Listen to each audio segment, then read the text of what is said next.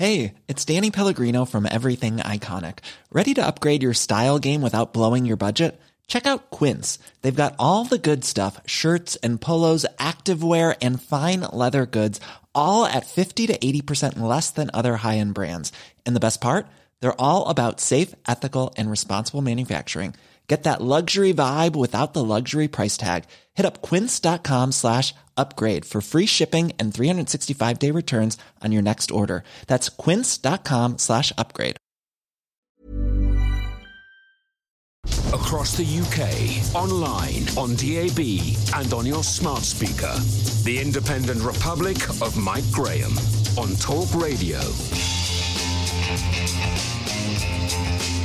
Good morning and welcome to the Independent Republic of Mike Graham right here on Talk Radio. We're going back to the future this morning on the Independent Republic as we continue to send a message to Downing Street and the Prime Minister that Freedom Day on June the 21st cannot now be avoided and should not be derailed by any dodgy scientists, any scaremongers of lockdown, uh, or fanatics who are all making hay at the moment while the sun shines. You can imagine them all sitting at home in their lovely uh, vociferous gardens, resplendent uh, with bottles of Pimm's and bottles of uh, um, sitting there going, Isn't it great to be working from home? Isn't it marvellous to be sitting in the garden? Well, no, get back to work, for heaven's sake, uh, you work shy schemers. Yesterday, we learned that there were zero deaths from COVID for the first time in 447 days. That's right.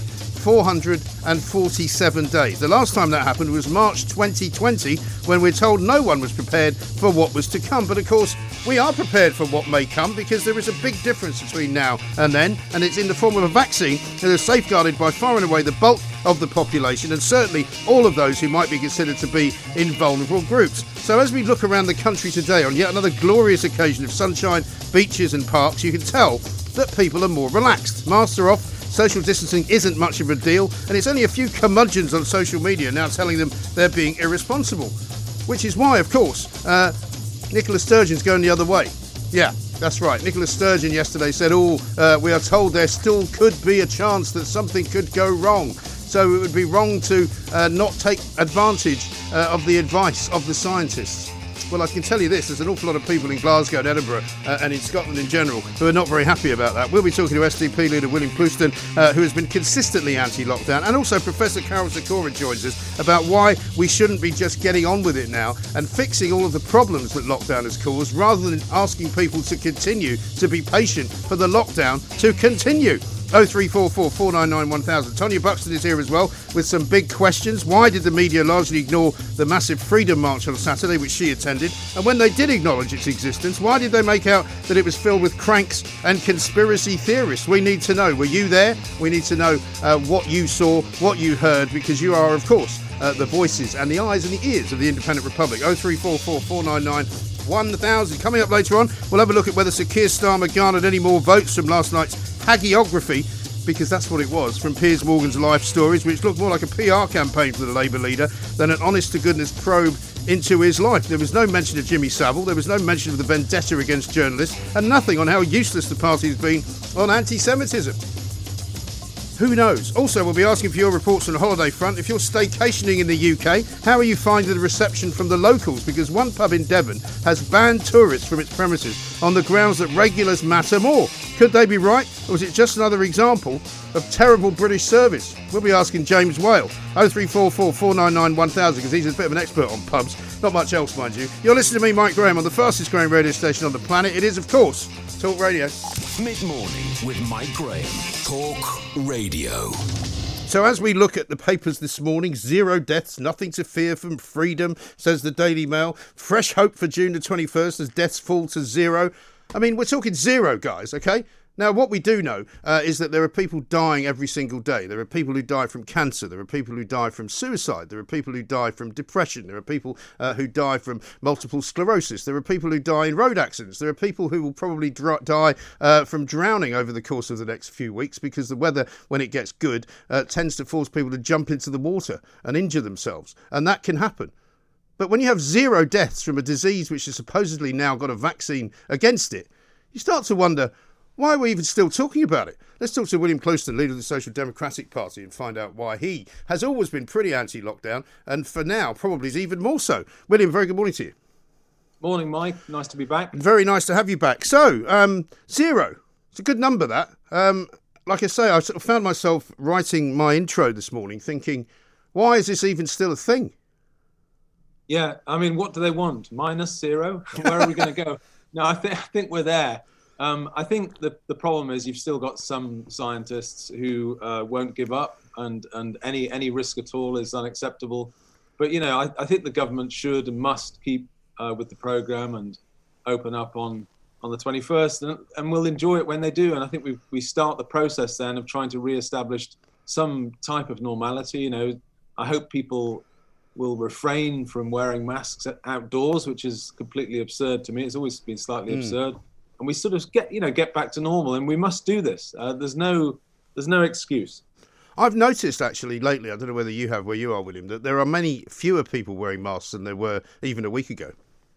Yeah, I went to the cinema. We we um, Did you? enjoyed the cinema. You're, yeah, the, well, you're the first person I've spoken to who's been to the cinema since they reopened. So what, what was it like? I've, I've been twice. I wow. mean, yes, yeah, so, uh, it, it, was good. Uh, first, the um, uh, you know, it was it was the, uh, the the road movie basically, and it was it was very good. Uh, it was it, obviously it was a socially distanced thing. You know, there were some gaps between the seats, but interestingly, you were meant to wear your mask in the cinema, right? and people people were glugging wine and things, and the masks were slipping down. And by the end, when I walked out, I saw quite a few people just refuse to wear it. So you, a little bit of resistance there. Mm. You're in a, a, cinema for best part of two hours enjoying a movie. Uh, you know, it's it's you've got to be able to enjoy it. But I was I was delighted to get back. Yes. I mean, we're just going to continue to go. Yes, no, that's that's interesting because a lot of people I've spoken to have said, "Well, we're going to maybe wait until you can go back properly." But I think, and I said this a few weeks ago, that the the reason the lockdown will end, in all intents and purposes, is when people just stop doing it. And I think that's beginning to happen. I think with the hot weather at the weekend, people going to beaches, people going to parks, people going out and about. You don't want to wear a mask. It's hot. You know, it's it's it's rather it's suffocating. It's horrible. It, there's nothing good about it. Uh, and quite frankly, um, with the, the, the, the, small amount of COVID that appears to be around, um, you're kind of hmm. going, what's the point? Yeah, I mean, wearing masks outside has never made any sense to me at all. And obviously, the mask debate is a, is a bigger one indoors. But uh, no, it's. I, I, think we just have to assert our rights now. I think the problem is that we've got it's, it's quite polarized in it, isn't it? You've got probably about 10, 15% of people who are really still extremely worried, and the government fear campaign and everything has panicked them mm. into into just not not being you know uh, rational about the, the, the the risks and the numbers and so on and behavior and that and that's that's created a, a very polarized situation where you know as i say 10 or 15 percent of people are, are still terrified uh, and then most of us are, in the middle you know to you know observe the rules as far as we can and then you know probably 10 or 20 percent don't really aren't really interested but that's that's the way it is and it's uh, i'm most interested in that 10 or 15 percent it's getting people back and having the confidence to to reassume, you know, get back to the office, get back to the cinema, get back to the, the pub and so on. But pubs at the moment are still very difficult places to go to. You know, I mean, you, you, you've got to wear a mask at the door, you've got to, you know, scan and everything. And then magically, apparently, you're, you're okay sitting down. it doesn't apply. Yeah, by the time you've sat down and decided what yeah. you want to eat, then there's no disease then, isn't it? still gone, you know. That's I mean, all gone, yes. Magically, it, it's like uh, the opposite of Mr. Benn. It just doesn't appear. Yeah, it really is extraordinary. And then, of course, there's Nicola Sturgeon, uh, who manages to throw a spanner in any works that she possibly can see, even some of the works that she can't see, um, mm. which doesn't help that 10 to 15 percent of people who still think that there's reasons to worry. Yeah, I'm, I'm, I'm increasingly. I think that the SNP's um, uh, approach to things is basically anything they can do which differentiates the Scots policy to the, the rest of the UK, she will do. Mm. So any even if it's a minor petty thing, they they seem to want to to change it just to be different. I yeah. think there's a lot of that in in in the in Sturgeon's policy, to be honest, Mike. Yes, I think there is. And of course, um, there are those in the media who will say, ah, oh, well, uh, surely this will now trouble Boris Johnson and this may derail his plans for June 21st. And as many people point out to me on social media, a lot of the time, the only people who are actually questioning whether freedom is going to come on the 21st of June uh, are people in the media. Yeah, I, I just, as I say, what do they want? I mean, we've got to accept the reality, which is that this, this, you know, virus is endemic now. It's all over the world uh, and it's not going away. It'll probably never go away. So you've got to accept that it's there, and you've got to make the best of it. And we're in a very fortunate position. We are, you know, 75% of, of, of adults have, have had their first vaccination. I had my second one the other day. uh, you know, you, you as I said before with you on, on previous programs, you've got to take the win when it's there mm. and have the confidence to realize where you are.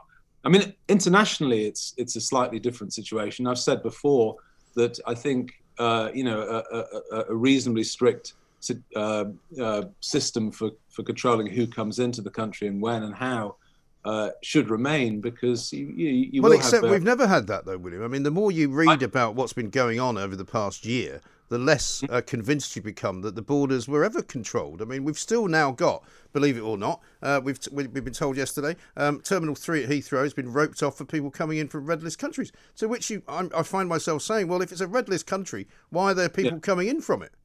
Well, because you you've got the government we've got. That's they they they've never accepted the need to take a domestic approach, mm. basically, which is you know some other states, Taiwan and Australia and, and others, South Korea did successfully. Yeah.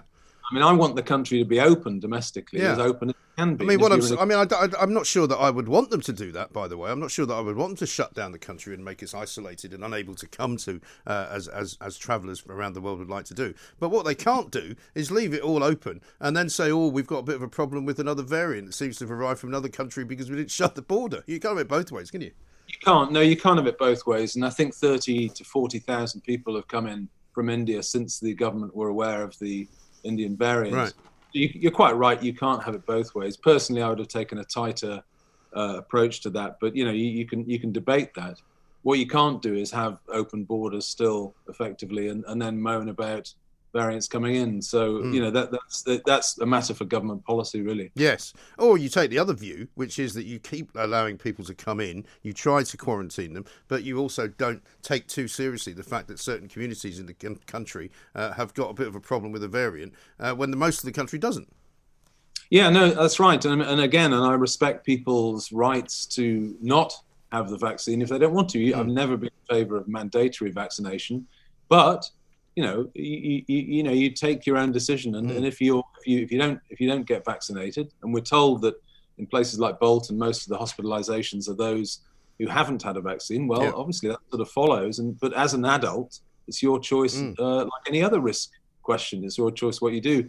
Um, you know, that's that's where we are. As I say, I think the other problem with the traffic light system and the implementation of it is that the government's been has, has probably let international politics intervene in its decisions because the certain countries like Pakistan on the on the on the most severe list, where travel what really was uh, curtailed, and India wasn't, mm. and, and, a lot of people uh, writing are saying, well, okay, was that political? You're trying to do a trade deal with India. You don't mm. you don't upset people before certain elections. So you know there you go. So I think you know politics will always intervene in it. As I say, I've said from the start, I want to, I would I would have uh, approached it we were seeded from three or four different places at once uh, because of the nature of, of, our travel industry, you know, from, from Italy, from Spain mm. and, and, France, you know, back, back last year. And at that stage, you could have had a look at international travel and we'd have probably been better off if we had done. Yes, I think that's probably on balance absolutely right. Now, when we come out of lockdown, as I'm sure we will, um, I'm, I do not have any doubts about June the 21st. There might be some organisations that try to say, well, we'd like you to keep wearing masks. I'm happy to see today that one of the transport groups, I think it's a travellers group, has said we'd like to see the removal of a mandate for masks on public transport because it's discouraging people from going on public transport on the basis that it's think it's making people think that it's dangerous. I was on the tube yeah. this morning. Um, a lot more people now using it even since last week. So I think again, there's there is a sort of a movement going on. Yeah, no, uh, David Smith's piece on the macroeconomic uh, picture last uh, on Sunday in the Sunday Times, he he had the figures for transport usage. Yeah. And interestingly, commercial transport usage is now year on year, or, or from normality, is 120, 130 percent. So there are, there's much more, you know, many more trucks and white vans on the road doing things. I think uh, vehicle traffic, normal vehicle traffic, is 80 percent yeah. now. You, you know, you're nearly up. But interestingly, public transport across the country o- overall is only at 40%. Yeah. And you're quite right, Mike. And, you know, you need to get that back up somehow. It's not just, uh, you know, TFL needing another thousand million pounds to, no. to bail it. You need to get. It must be great to be TFL, doesn't it? It's, I mean, it's like living sort of hand to mouth and knowing that no matter what happens, you'll be able to get more money from somewhere ask and you shall receive yeah yes uh, yes it's strange but you've got we've got to get people back on buses and, and and but this is the thing this is the switch that we need to do back to some semblance of normality because if you insist on on hyping danger, you know, even though no one died, as I say on Monday, and and you know, as you say, many many other categories of death just don't get talked about. 150 people die a day from cancer, for instance. We don't talk about it. So uh, we need to switch back to some sort of normality, and I think. Uh, you know, stopping uh, this this atmosphere of, of pandemic through masks would be a good idea eventually. You know, I think they just we just need to grasp that nettle. Yeah, exactly right. And my other concern, of course, is that the jobs worths of this country, of which there seem to be more and more, um, are going to continue with their kind of constant um, not tapping on the shoulder brigade, kind of going, "What are you doing?"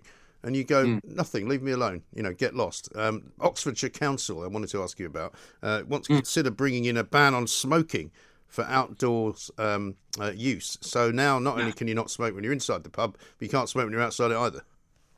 Yes, it's quite extraordinary. I, I, think, I mean, obviously the smoking ban did have an effect. If you look at the long term uh, prevalence of smoking, and I'm an ex smoker myself, uh, you know, in, in the 70s, you know, 45% of people smoked. Now we're at sort of 14, 13 or 14%. And I can understand health authorities wanting to bear down on it because mm. it's not good for you. But where does it end, Mike? I mean, you know, you can accept there's a good argument for banning smoking in an enclosed space because of passive smoking. Passive smoking is a, a reality uh, and is a health issue, and a lot of people working in hospitality um, uh, were affected by it. So there's a decent argument for that. I think when you're saying you can't smoke in the street, or you can't smoke in an, a, a, specific outdoor hmm. hospitality mm. area, I think you're taking it too far. Right. And the question we need to ask, and all the public need to ask in general, where is the end to this? You know, what, what, what, are you eventually you're going to say, well, okay, well, we've we've, we've stopped smoking. Well, drinking's not very good yes. for you. Well, this Let's, is this is my fear that you know the fact is if smoking is still legal, which it is, um, mm. you are allowed to, to, to, legally smoke wherever you want, effectively. Yeah. Now, you can be banned from doing it inside somebody's premises, but I mean, certainly there are places in the world, uh, certainly parts of the US, where if you live in a building which is a no smoking building, even though it's your mm. own apartment, even if you've bought it, you can't smoke in your own flat. You know, it's kind of mad, isn't it? Because I mean, if you want to make it illegal, make it illegal. Yeah, it seems extraordinary. I think, as I say, I think the the internal smoking ban in, in public houses uh, was was probably justified on the passive smoking basis, and actually altered my behaviour. I, would stopped smoking cigarettes. Mm. I, you know, every Friday I smoked little cigars with a friend, and we did that in the pub until it was banned, and then of course we we stopped because yeah. we we had to. So, well, probably, so so you did what they wanted you to do. Yeah, we did. We did, but the, as I say, you can't. I, I accepted it because you know I, I, accepted the fact that non-smokers are breathing in my smoke indoors. That you can't argue that outside. I mean, that's no, you, you, you can't. And you to stop people. If Oxfordshire want to stop people smoking in the street or in public areas, then you know, believe it'll other things will be next. Yes. So I think that because that's right. I mean, because if they this is what I'm saying that it's, it's, sort of the hangover from you know the safeguarding of people because of COVID. Therefore, you have to walk uh, two meters apart, or you have to wear a mask, or you have to make sure mm. that you know there's only five of you in a in a group instead of seven. You know all of that kind mm. of stuff. Then they will turn to everything and say, well, you know, you really shouldn't eat that hamburger. You know, are you sure that uh, that's what you want? Uh, in fact, we're going to make it impossible for you to eat a hamburger uh, by shutting down all fast food outlets. Sure. No, there won't. There's an, in theory, there's no end to it. I mean, there isn't an end to it. But I think you've, you know, rational people have to look. It's a bit like the masks outside, as I said before. Yeah. Is it rational? Is it rational for someone to walk down the street with a mask on their own mm. out in the open? No, it isn't. And so, and I would say, you know, if you're smoking a cigarette out in the open, uh, you should be allowed to do so. I mean, it's how about this? How about this for an idea? Can you imagine, William, uh, reintroduce smoking inside the pub, but you have to wear a mask? To protect yeah, yourself. well, that, there you go. That would be that would be. That's probably where we're headed, Mike. it is mad, isn't it? But yeah, I mean, we are in a in a very strange time, and I think, but I think it is important that people like us continue to make sure that we don't get so overjoyed by the fact that we could now do what we used to be able to do anyway, without having having to have any recourse to a politician. Um, that we let them somehow move in another area that we don't want them to move in. I think, yeah, I think you've also got to respect boundaries. I think frontiers and boundaries important. I think you know, I don't. I, as a party, we're quite paternalistic in some ways. You know, we in in in, in school, for instance, I would probably, you know, we, we are in favour of bringing back school meals, so you have control over what people eat in school. I think you know, from from eight o'clock till three three thirty, whatever it is. I think the school has a, a right to impose some mm. sort of standard there. Likewise, on we've always supported the Daily Mile as a project. You know, it's, I think it's a reasonable project for the for the for the state to say while you're at school we'll keep you fit. That's fine, but what you do outside that is pretty much your own affair. Well, exactly right. Final question for you, William. We've got a great story today from Devon, a place called uh, the King of Prussia, a pub in Kingsbridge, right, where the uh, the owners have said uh, they don't. They've only got seven tables inside. They don't want any tourists coming to clog up the place, and they only want locals. So they've got a sign up saying locals only. Um, I started off this morning thinking, what a ridiculous and crazy kind of typically British thing to do. But actually, I'm beginning to wonder if they might be right. Yeah, well, I'll tell you a story. Uh, um, uh, an, uh, an, old chap in, in a pub in Northumberland uh, who he used to chat to was concerned about the very same thing. And in the summer, quite a few walkers and people walk the Hadrian's Wall and things, and they walk and they come into the pub. Ramblers. The I hate ramblers. Yeah, ramblers. Yeah, and ramblers are very keen on establishing and keeping their rights, oh, yeah. uh, rights of way. And this old gentleman at the, at the at the bar in the pub said, "You you know you're infringing my right of way right now because I have a right of way from this bar stool to the loo and back, and yeah. you're blocking." Excellent. Uh, did they move and decide it was uh, maybe fun? I think they took the point in, in, in good good faith. Yeah, excellent stuff, William. Thanks thanks for talking to us, William Clouston, there, leader of the Social Democratic Party. It's a great story this one about the pub in Devon because let's face it, if you've got a local, and we'll talk to James Whale about this later on, if you've got a local right, and you go there every single day, and one day you go and they can't let you in, they say, "Oh, so sorry, we're too busy." A coach load of people just arrived from Holland. You wouldn't be too happy, would you? So maybe they're right. Mid morning with Mike Graham. Talk Radio. The Independent Republic of Mike Graham on Talk Radio. Welcome back to the Independent Republic of Mike Graham right here on Talk Radio. We've got loads going on. Tonia Buxton's coming in shortly, uh, about 11 o'clock. She's going to be telling us about her Freedom Day march on Saturday, uh, how it went and why. It wasn't reported really. Uh, and when it was reported, it was reported as though it was a collection of kind of cranks and crazy people and conspiracy theorists, when in fact she's a mother, she's a businesswoman. She was there with lots of other mothers, with lots of other authors, journalists, people who actually are not cranks and conspiracy theorists. And we'll be asking that question. Uh, and we'll be bringing you more news as well, of course, about uh, that story down in um, Devon, where the pub has refused locals um, uh, to be able to be banned from their own pub and instead said that tourists are banned and the locals are welcome. Uh, right now, though, let's talk to Professor Karol Sikora, Medical Director of Rutherford Cancer Centres, founding Dean of the University of Buckingham Medical School. Karol, a very good morning to you. Morning, Mike. Nice to talk to you again after all this time. And what a great piece of news to be able to talk about. Zero, I mean, people say zero COVID is unachievable. Uh, well, apparently we've just achieved it. It's fantastic news. And, you know, it, when you look at the BBC website, it, it's as though it's being suppressed. The good news is always suppressed there. I mean, why? what's wrong with, with the. the oh, they, were, they, were, they were terribly sad yesterday when the news came out. They seemed as though they didn't actually have any clue as to what to do about it. I, I, know. And then the other thing that I find intriguing at the moment, clearly we don't know what's going to happen. My my presumption is that this will we'll just learn to live with the virus and we'll just carry on and we'll release ourselves on the 21st of June as planned and so on. But it's all this as though we, are naughty boys if we or naughty girls mm. if you behave badly, you won't be allowed to, and this will go on forever, and uh, you, you all suffer. And it's it's sort of the power of the politicians over us as citizens, and uh, we're ready to make our own decisions. That would be my thesis. Now. Well, absolutely right. And isn't it interesting as well that there have been those in the past few days, Karol, who have been talking about the NHS and people having to now be treated for things other than COVID, which hadn't been uh, possible during the time when they were just concentrating on COVID, and how that may now be a problem for the NHS because it might overwhelm them. And you're kind of going, well, this is your job. You know, you need to treat people who are sick. That's the whole point of being a hospital. There's no point in being a GP surgery if you don't want to see any patients, right?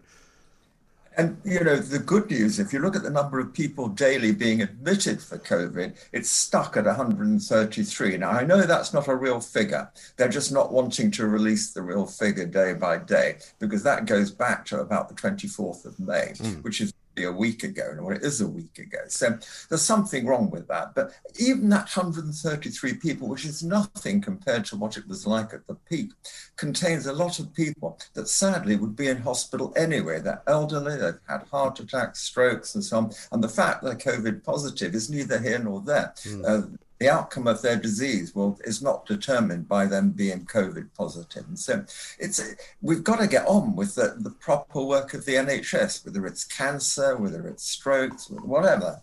Half a million people waiting for surgery. This is craziness. Well, exactly right. And and why not, for example, and you probably can answer this very succinctly, um, if we are in a position to, uh, to, to, to, to present more people to hospital, but the fact is the hospital beds are still being spaced out because of COVID, is there not now an argument to use some of the facilities of the Nightingales for something? Because I know that we keep being told, well, we haven't got enough staff, you know, we can't man uh, the, the, the, Nightingale hospitals with women or men uh, or anybody in between. But surely there must be some way of increasing capacity to catch up with the backlog.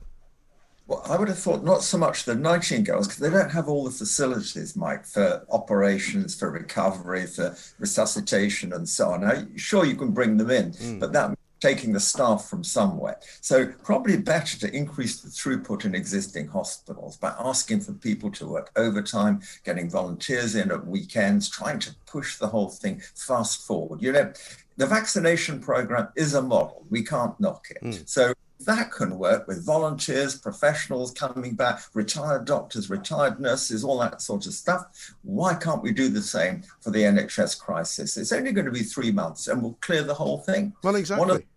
And that seems the, to me, it's like perfect common sense, Karol, as you always speak, as we always speak. And yet it's only sort of now that people are beginning to, to wonder whether we might have been right all along. You know, with all of the castigation that you had to go through, that we got through uh, from people like Neil O'Brien, who was, you know, telling us that we were killing people uh, because of our attitudes. And what we now know, and we're going to talk to Tonia Buxton about this coming up, is that lockdown has been very damaging to people's health altogether. It's nothing to do with, you know, what happened to them during the COVID outbreaks, but also other problems that they've had?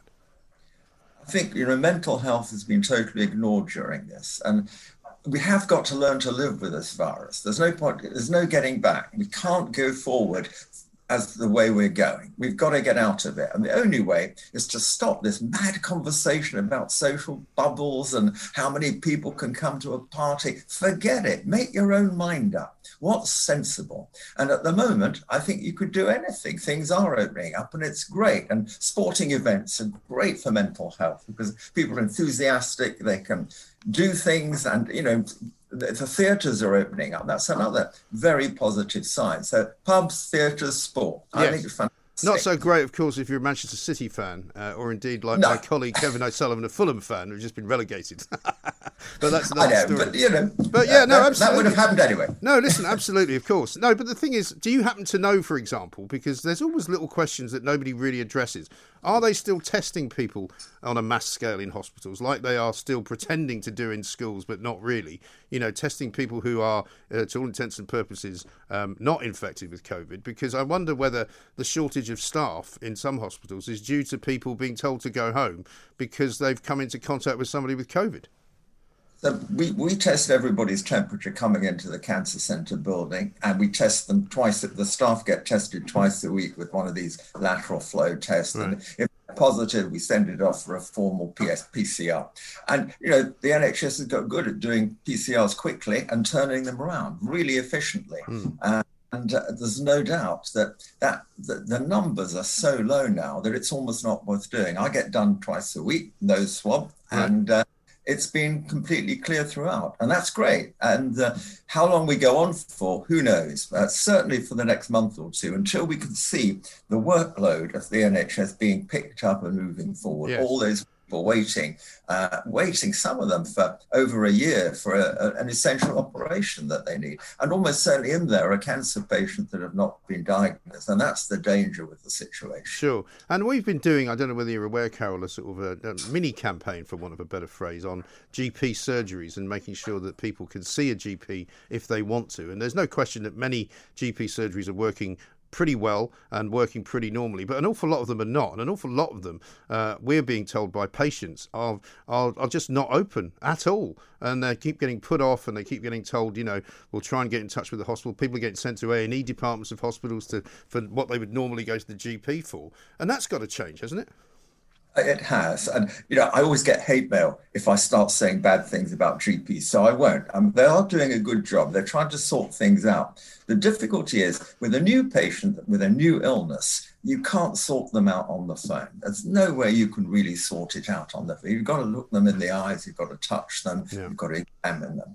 With, with follow-up patients that are just coming back back every every month for a checkup, that you can do on the phone. They know you, you know them, uh, and, and so on. Uh, the problem with general practice, it has become uh, piecemeal. People come in for a session and then leave, and there's no continuity. You rarely see the same doctor each time, mm. and this sort of thing. So the old Dr. Finlay, you're a bit too young to remember. I'm Dr. afraid I do. I do remember Dr. Cameron, Janet, the whole lot. I'm afraid.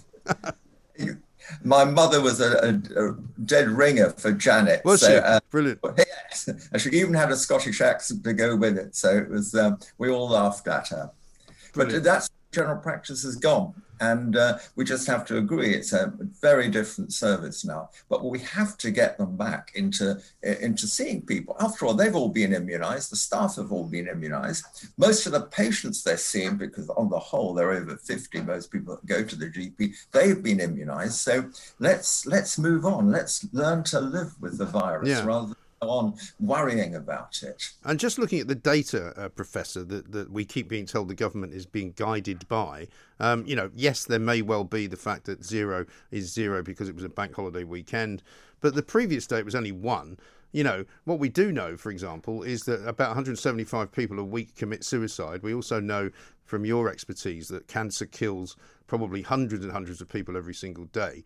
Um, what do you think it's going to take for, for Matt Hancock and Boris Johnson and, and Sage to actually get a grip of themselves and go, look, yes, we can still be careful about it, we can still make sure that we are on top of it, but let's fix everything else? It is going to happen almost certainly. It's much better than we're being led to believe. If you actually look at the data, around 133 people for the whole country being admitted with, with COVID is yeah. almost and so, and most of these people will survive. They're not going to die of right. their disease. And most of them don't need ventilation. The number of people on ventilation dropped precipitously. So the disease has changed. And we've got to learn as a society to change with that. Just accept it and let's move forward and use the NHS now to, to clear uh, the, the, ridiculous backlog we've accumulated because of this. Mm. And we've just moved forward. Yes, I think it's absolutely right. Professor Karol Sikora, great to talk to you. Great to see you looking so well. Uh, we'll see you again soon. We must try and get you in the studio one of these days if you're ever in town, because uh, that would be great. Uh, Karol Sikora, Medical Director of Rutherford Cancer Centres, founding Dean of the University of Buckingham Medical School. Very optimistic, always has been optimistic. You know, he got some terrible flack towards the back end of last year because he more or less had suggested that COVID had disappeared. And when it had, you know, the fact is that it came back. It came back for all sorts of reasons, but the fact is that it did disappear. So he wasn't wrong when he said that it had disappeared, in the same way that it would appear to have disappeared now. Except this time, if it does come back, we've got a vaccine, right? So what's the problem?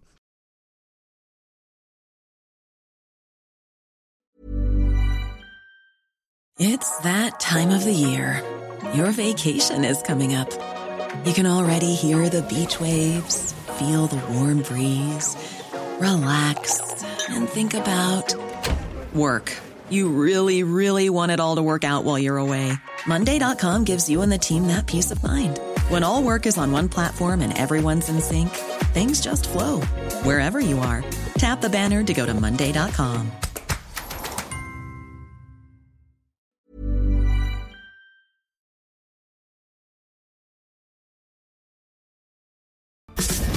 Morning with Mike Graham. Talk Radio. The Independent Republic of Mike Graham on Talk Radio. Welcome back to the Independent Republic of Mike Graham, right here on Talk Radio. There are a great many things which are great about Talk Radio. Tonia Buxton is one of them. Uh, James Whale is another one. And James Whale and I uh, have, for a very long time, uh, had many agreements on things and many disagreements on things. I'm delighted to say he joins us this morning. He's not normally up this early because, uh, of course, he works uh, late into the night. But I need to get his view on something. So we're going to go straight to James right now. James, a very good morning to you. Morning, Michael. I'm always up early as well. I'm I'm always uh, here watering the garden, working, doing a bit of mowing, as you can probably see, uh, from about seven in the morning, mate. So anytime you want to chat, you need a call and a, a, little conversation. I'm here. Well, that's very kind of you, James, and it's a beautiful setting you've got there. Now, I'm told that you've been whining about the fact that you've not been invited to be on Plank of the Week, which I'm very happy to get you in on, but you've got to come in for that. You know what I mean? Well, no, yeah, I'm more than happy to come in and uh, we'll just arrange the day. And maybe you can get some of those people on as well that I detest. Yes. I'll give you a little list. Well, that'll be quite a long list, no, no, it? it? It's Mike. It's No, you like Mike. Sorry. That's that mad dog of yours. Have you been feeding it? Um, well, do you know this mad dog that sounds like a Rottweiler? Look, can you see? Yeah, she's not very scary, really, is she? No, she's not. No. Now, listen, let's talk about pubs because I thought you're the perfect person to ask this question of, right? Because when I first Yeah. saw this story about the King of Prussia, a pub down in that dear Devon, Kingsbridge, um, they've got a sign up that says locals only. Now, I thought this is a bit of an outrage, this, because if I'm on holiday in Devon and I want to go Yeah. to a pub for a bit of a cream tea or something, they should let me in. But the more I thought about it, actually, I thought, well, do you know what? If loads of um, sort of tourists turn up at my local pub and I couldn't get in, I wouldn't be too happy. What do you reckon? No. I'd be absolutely uh, in agreement with you, I'm afraid, Michael, because uh, in this little village that I live in, there's a pub across the road, uh, loads of uh, of people and friends. In fact, uh, I was in the pub Saturday night a couple of weeks ago for Eurovision, and then everybody ended up back here having a takeaway curry and uh, moaning about how rubbish Eurovision is. Well, exactly right. What on earth were you doing uh, having so many people breaking the rules in your garden? No, no, there was only five. Oh, okay. Excellent. Well, glad to hear it. But it's true, though, isn't it? I mean, if you turn up at that pub and then suddenly there was Janet Street Porter with a load of ramblers going, this is our right to be here, you wouldn't be too pleased.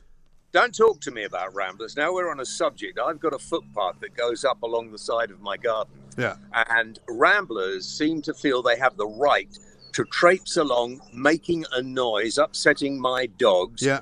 And you know you know they they can't get far. It's a very steep hill behind me so they wander up there. They get out of breath and they come back. They'd all be far better off having a picnic Hmm. or or going to uh, a national trust property. And they go on mass they go on mass Yeah, I've never understood why people want to actually walk about in large groups. I mean, I detest large groups of people. I'd much rather be either on my own or with a Me very too. small number of other people. I've got no interest in doing anything that people do uh, as a group at all. i couldn't agree i think half a dozen is my maximum really Yes. except you know if i if i happen to throw sorry i was just now she's digging up the garden honestly um hey stop it I mean, she's waiting for me to take her down to the pub that's the problem Yeah, right. Okay. So you also did you not like grow up in a pub or something? yeah uh, my mum and dad had a pub in king's cross in london Oh yeah, um, sort of between king's cross and russell square in london I know it well. and What's so uh, sure- Bloomsbury? in Bloomsbury called the Harrison Arms. It's still there now. And uh, and uh, you know, funnily enough, you wouldn't believe this, would you? But in London, in pubs in certain areas, it's just full of locals. Yeah. a lot of people live around there, and the pub was full of locals. Hmm. And in fact, if tourists accidentally found their way in, um, and there wasn't room at the bar, the locals used to get very angry. Yes. Well, you know what's funny is that all the parts of London which have got people living in them in large numbers are quite busy now. And you'll notice it next time you come up, you know, and all around uh, where we are now, around London Bridge, because quite a lot of people live around here as well as work around here. It's busy. But if you go to the West End, it's still quite deserted because a lot of those pubs are only for tourists and the tourists aren't there, so they can't make any money. Well, I, I forgot to invite you to my little soiree the other night on account of my birthday, but I think I've invited you to the other one. Yes, you have. Is this when you Yeah. went off into Soho with a collection of uh, um, of ne'er do wells? I think is the best Yeah. way I can describe Yeah, them. yeah. And they've shut all the roads in, in Soho. Yeah. Okay. And I was talking to the guy whose uh, place we were at, and he said, "I'm I'm busier now than I've ever been before because I can use the whole of the road." Yeah, I quite like the look of Old Compton Street now. I was there a couple of months ago, um, and it's fantastic, isn't it? Well, I've always loved Old Compton Street, but I'm surprised you're saying that on the air. But anyway, Listen, I'm a man of many parts, James, as you know, um, and I'm not ashamed. Heard. I'm not ashamed to admit it.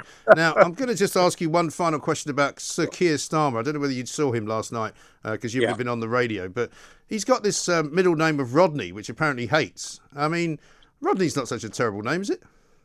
well, I think Rodney's a rather ridiculous name. If I had the name Rodney, is he operating your TV stuff today? By the way, I'd uh, I'd probably change it. Yeah, Um, I'm not sure what's going does- on. It's, it sort of seems to be randomly showing me pictures of somebody other than you. Yeah, I know. I can see it. Um, he, um, Rodney, yeah, well, you know, he's questionable anyway, but Rodneys are. And if if you were to tell me that Keir Starmer's real name was Rodney, Hmm. because Keir's a bit of a strange name, I would have said, well, that suits him better than anything else. I mean, I think I think Rodney is really his name. Right. I mean, he is the most boring politician He really is. seen. And I mean, I have to say that his uh, Piers Morgan, who's a good mate of mine, his interview last night with Rodney was awful. I mean, he literally didn't ask him anything at all challenging. It was like a sort of party political broadcast on behalf of the Labour Party. Well, I I have uh, noticed because you know they they desperately want me on Good Morning Britain. I've heard that. Yeah, and I've seen, but uh, I've now seen on social media that they want uh, me on live stories. I, I quite like to go on live stories because then I could talk about my favourite thing. Mm. Yourself. Yeah. Well, I mean, Um, you'd be much more entertaining than old Rodney. I tell you that. Well, I did see it because when I came off uh, the air last night, they were repeating it, and I, I did see it, and I have to agree with you. Why did his PR people let him go on and do it? It's not doing him any good, is it? Well, I mean, they were trying to make it more interesting, but I'm afraid all they did was confirm that he's in fact completely and utterly uninteresting.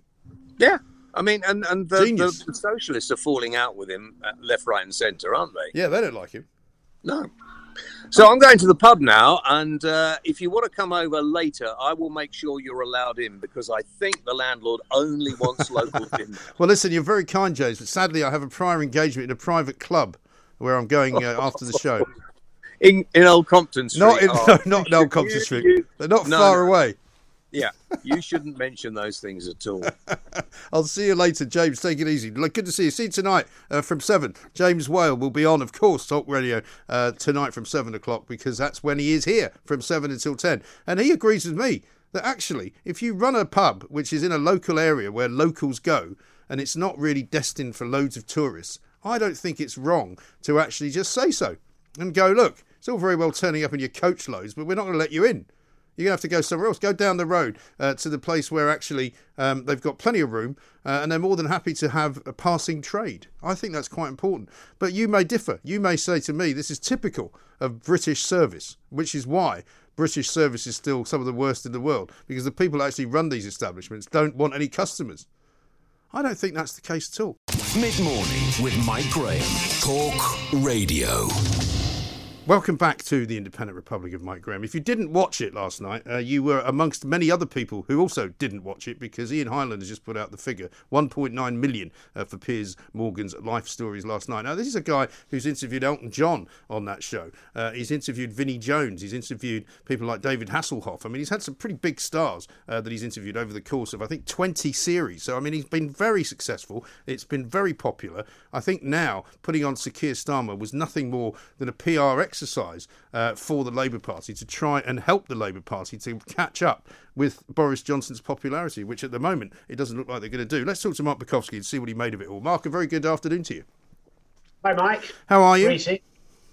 Well, enjoying the sun, as he said. It's uh, it was incredible wandering around London yesterday. It was uh, I, I, I'm not sure what June the 21st actually brings because it seemed pretty busy yesterday. Well, it Every does, doesn't it? Well, it- I mean, this is what Uh, I this is what I said. I mean, you know, the, the lockdown will kind of lift itself once the weather gets decent. People will just go, "Yeah, you fancy going out? Yeah, right. Then I'll see you down the pub," um, and that's what's going to be happening. You know, I was out in Hyde Park on uh, uh, on on Sunday, and it was absolutely rammed. Never seen it so busy.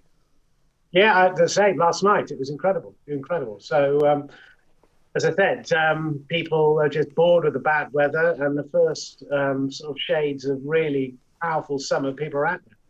Absolutely right. Now, um, I, I'm not sure that you would want to put yourself through watching the uh, the show last night. I put myself through it purely and simply because I knew I'd want to be talking about it. But I have to say, um, there was kind of uh, what can only be described as um, rather enthusiastic clapping and applause going on for what I wouldn't have been clapping and applauding. I was wondering if they they'd brought in sort of uh, I was going to say Labour Party HQ, but half the Labour Party hate him. So, I, but they were all Keir Starmer supporters in the audience, I think. Yeah, uh, look, look um, the, the problem with Keir Starmer is that he doesn't connect to people. Um, and he, he has, you know, zero charisma. I think he has the personality of a supply teacher, really. I mean, probably a geography supply teacher. And this is what the panic is. I mean, eh, when we looked at Hartlepool and we looked at the all the recent elections, you know, that's a that- is a real indication of no connection. That personality. People don't people don't go anywhere near him, and television is not his medium, which is a big problem. He doesn't connect with people on TV. So the, the bottom line is, I was surprised to some extent of him doing the Piers Morgan live stories last night because it's one of those interviews you give at a very crucial time in a run into election. Yes. So it indicated to me that they're in trouble with him Mm. and they're going to do anything to get him to be someone the public think he is. Yeah. Um, and which the Labour Party know isn't. I mean, on one level, you could say that he- it was a fairly dignified, it was an empathetic, he said all the right things. But I think people like you, Mike, will come across it and say, this is a PR exercise. And when it is seen and talked about as a PR exercise, then it has a counter effect of what you want to achieve. Well, I think that's right. And also, you're right to say that they want to present him as this guy um, that they want the public to think of him as. But in fact, if he's not that guy, then unfortunately that's quite a difficult thing to do. Let's have a quick look at one of the clips that we've got here. Uh, this is Keir Starmer talking to Piers Morgan about his mother. He never recovered, did he? He lived, but he didn't recover. Did you know at the end that she was dying? Were you able to say everything you wanted to say? No. And this is the tragedy when um, somebody loses the ability to speak because you don't know before they lose the ability to speak that that's going to happen. So you never have that conversation. What would you have liked to have said? I love you. I mean, it's pretty borderline sort of reality TV stuff, really. I mean, of course, it's a sad story about his mother dying and a sad story about his father, but he, he sort of he did paint a picture of somebody um, who was a little bit emotionally kind of barren, partly as a result of his upbringing. Yeah, that's true. I mean, Piers does a fantastic job of cutting to the story and get people to talk, and that's why the program is so successful, and that's why it has so many viewers. Um, I, I think it was raw, um, and I think a good deal of people are warm to him of the honesty to be so authentic. And I think when you're talking about those family issues, there was great authenticity and um, great tragedy. Um, to a certain extent, you know, everybody now is looking for positivity. Um, everybody is looking for what does the future hold for us all after this pandemic, and I'm afraid, you know, Labour Party are playing too much, a little bit, on some of the negatives. Boris has the ability to project the positives. The figures yesterday, um, you know, coming out of it on 21st, you know, no, no, you know, keeping us in suspense. It's going to be perhaps, you know, a few more weeks longer, but there, there seems to be a greater control and whatever you say about Boris, love him or loathe him, he is Boris. You know, he's sort of tough like, he's a Yeah. big character. But ultimately, what people want is politicians to deliver on their promises. And they're sick and tired of politicians for years making empty promises. And we see a continual Westminster elite that grow fatter and bigger on it. And people have just had enough. Yeah. And I think the other issue is, you know, to a certain extent, Keir Starmer's never quite moved on, although from Brexit, and um, it still plays into the narrative, and, and that is should be so far in the rearview mirror now to really connect with the people. And people are saying, you know what, you know, I'm not really trust politicians, but you know, Boris is what he is. I'll sort of stick with him. Uh, with Keir Starmer, you just think, who are you? Yeah. And that interview was some expression of who I am. And there were many flaws and positives in it, but I thought it was a, an interview at the wrong time because we would have forgotten about the if. But this is more now about Keir Starmer's survival as leader of the Labour Party. Mm. Yeah, I think you're absolutely. I think around him are falling away. Yeah, I think you're absolutely right. Because at the end, there was a sort of slightly, um, you know, cringe moment when um, when Piers says to him, you know, Boris is probably watching this show even as we speak. You know, once again, with the great hyperbole of his own uh, self promotion. He's probably right. Um, but he said, uh, what message would you give him? And Keir said, move over. And it's like, and I just thought to myself, well, sorry, mate, you've got to win an election for that. You can't just ask him to move over because everybody's clapping in the studio because they all think that you're actually not quite as robotic as you meant to, to, to be. But the, the whole thing stu- stunk to me of Piers Morgan making a, making a phone call, and we both know him pretty well, to Keir Starmer saying, you know what you need, mate? You need to come on my show in order to boost your ratings, in order to boost yourself. This is what we're going to do. This is how we'll handle it. We won't talk about Jimmy Savile. We won't talk about the uh, the news of the world. We won't talk about grooming gangs. We won't talk about any of the things that are negative or anti-Semitism. We'll just do it all positive. We'll make you look human. What do you think? What do you think? And he went, yeah, all right then. And that's what that's what I think happened. Totally right. Totally right. I mean, Piers is very persuasive. He makes personal phone calls when he feels He's got the sniff of a great interview in his nostrils. You know, he's, he's, he's, he's, he's a great journalist. He's a great newsman. He knows. The True Life Stories has been a fantastic program down the years, incredibly consistent. He promotes it like crazy on his channels, Yeah. and he personal intervention all the time. And you're right. He would have said, "You need need to do this." Yeah. And of course, they did in some ways need to do it, but not now. Yes. I, I think that, it, it, that, that this shows more of a desperation to poke this honest, truthful, genuine, caring, compassionate, competent sort of uh, politician. And I think the great unwashed are much more savvier than I think the Labour spin people recognise. Yeah, well, I mean, I was watching it last night and doing a bit of tweeting at the same time, and people who, and obviously you would say, well, they're following me, so they would be more likely to say these things. But one uh, that got through to me was quite funny. It said, "I'm surprised to see uh, Sir Keir sitting in an armchair. Normally he's on a fence." You know, that's kind of how people see him. You know, you can't change that. Well, that, that's the point. I mean, whoever that wit is, spot on tweet of the day. But Yeah. the, uh, the, the, the, the bottom line is that passing question of message to Boris that you know we brevity and, and being able to capture an idea, you know, and a statement in so few words is the name of the game at the moment. And he had a moment there to actually steam on with something everybody recognised, and it just felt flat. And I, you know, I, I do believe the guy is a very decent guy, and I thought that he would give Boris a bit of a sort of roughing up at PMQs. Yeah. But he hasn't, though, um, and, has he? You know, and he hasn't, and I'm surprised because you know he's that's his space. Yeah. and it's just been, as I say, dull. And, I Um, mean, even and last think- even last week when we had PMQs right after Dominic Cummings had basically accused Boris Johnson of not being up to the job, had accused the Secretary of State for Health of being a, a compulsive liar. You know, he couldn't even land a punch on that day. No, that was worrying, and I think you know people Labour Party would. Labour Party need to start landing punches. They need to be. In, I think the Labour Party generally, you know, the middle ground of the Labour Party, and even Keir Starmer, who represents that, are suffering from long Corbyn. Hmm. Um, this is something that is that, that is really eating into them, Yeah. and um, they they haven't made the inroads that they expected, and I thought that they might through elections, and that that says more about not understanding not understanding their heartland, Yes. which is nothing. Yeah, Well, I mean, exactly. You've got you've, got London in your pocket, you know, the M25, and, and, and most of London is your is your stronghold and metropolitan sort of centres, but you still are driven by you know a sort of very educated elite, and you're you're missing the point that Mm. your traditional voters just don't think that you you you, you understand them any longer, and Yeah. that's the biggest problem. I mean, the seem the seemingly sort of um, wokeists of, of our of our world have been impressed by his. um, Uh, the people I've seen sort of commenting on on how good Keir was all seem to be waiting for the Times. You know, which probably tells you more about the Times nowadays, I suppose, than anything else. And your, and your sister station Times Radio. Well, indeed, absolutely. They all thought it was great. Yeah. But I mean, you know, I did a uh, started the program yesterday um, by with the question to Tim Montgomerie: What does Boris have to do to become unpopular?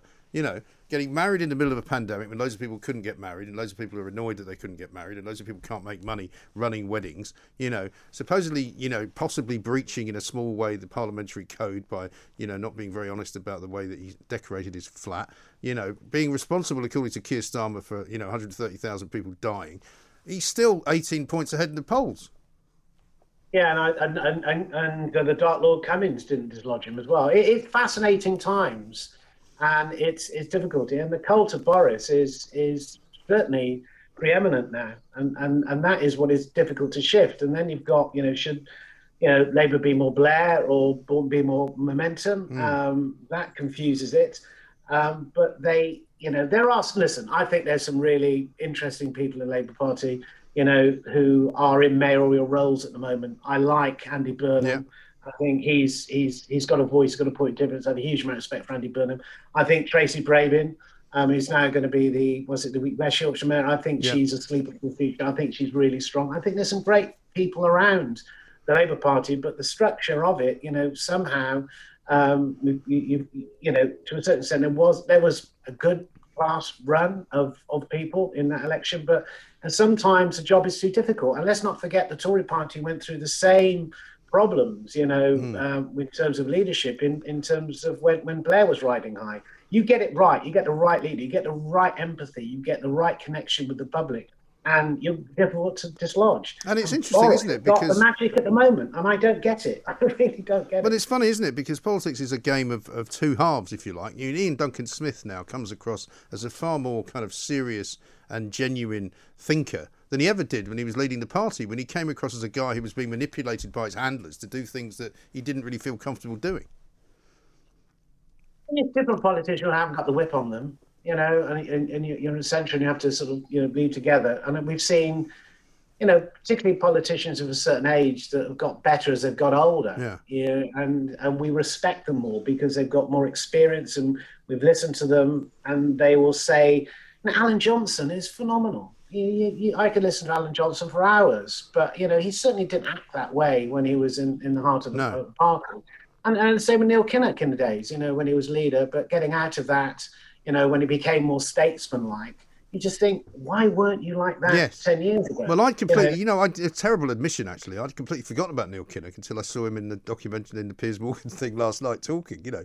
And I mean, I used to know him quite well, but I completely forgot he existed.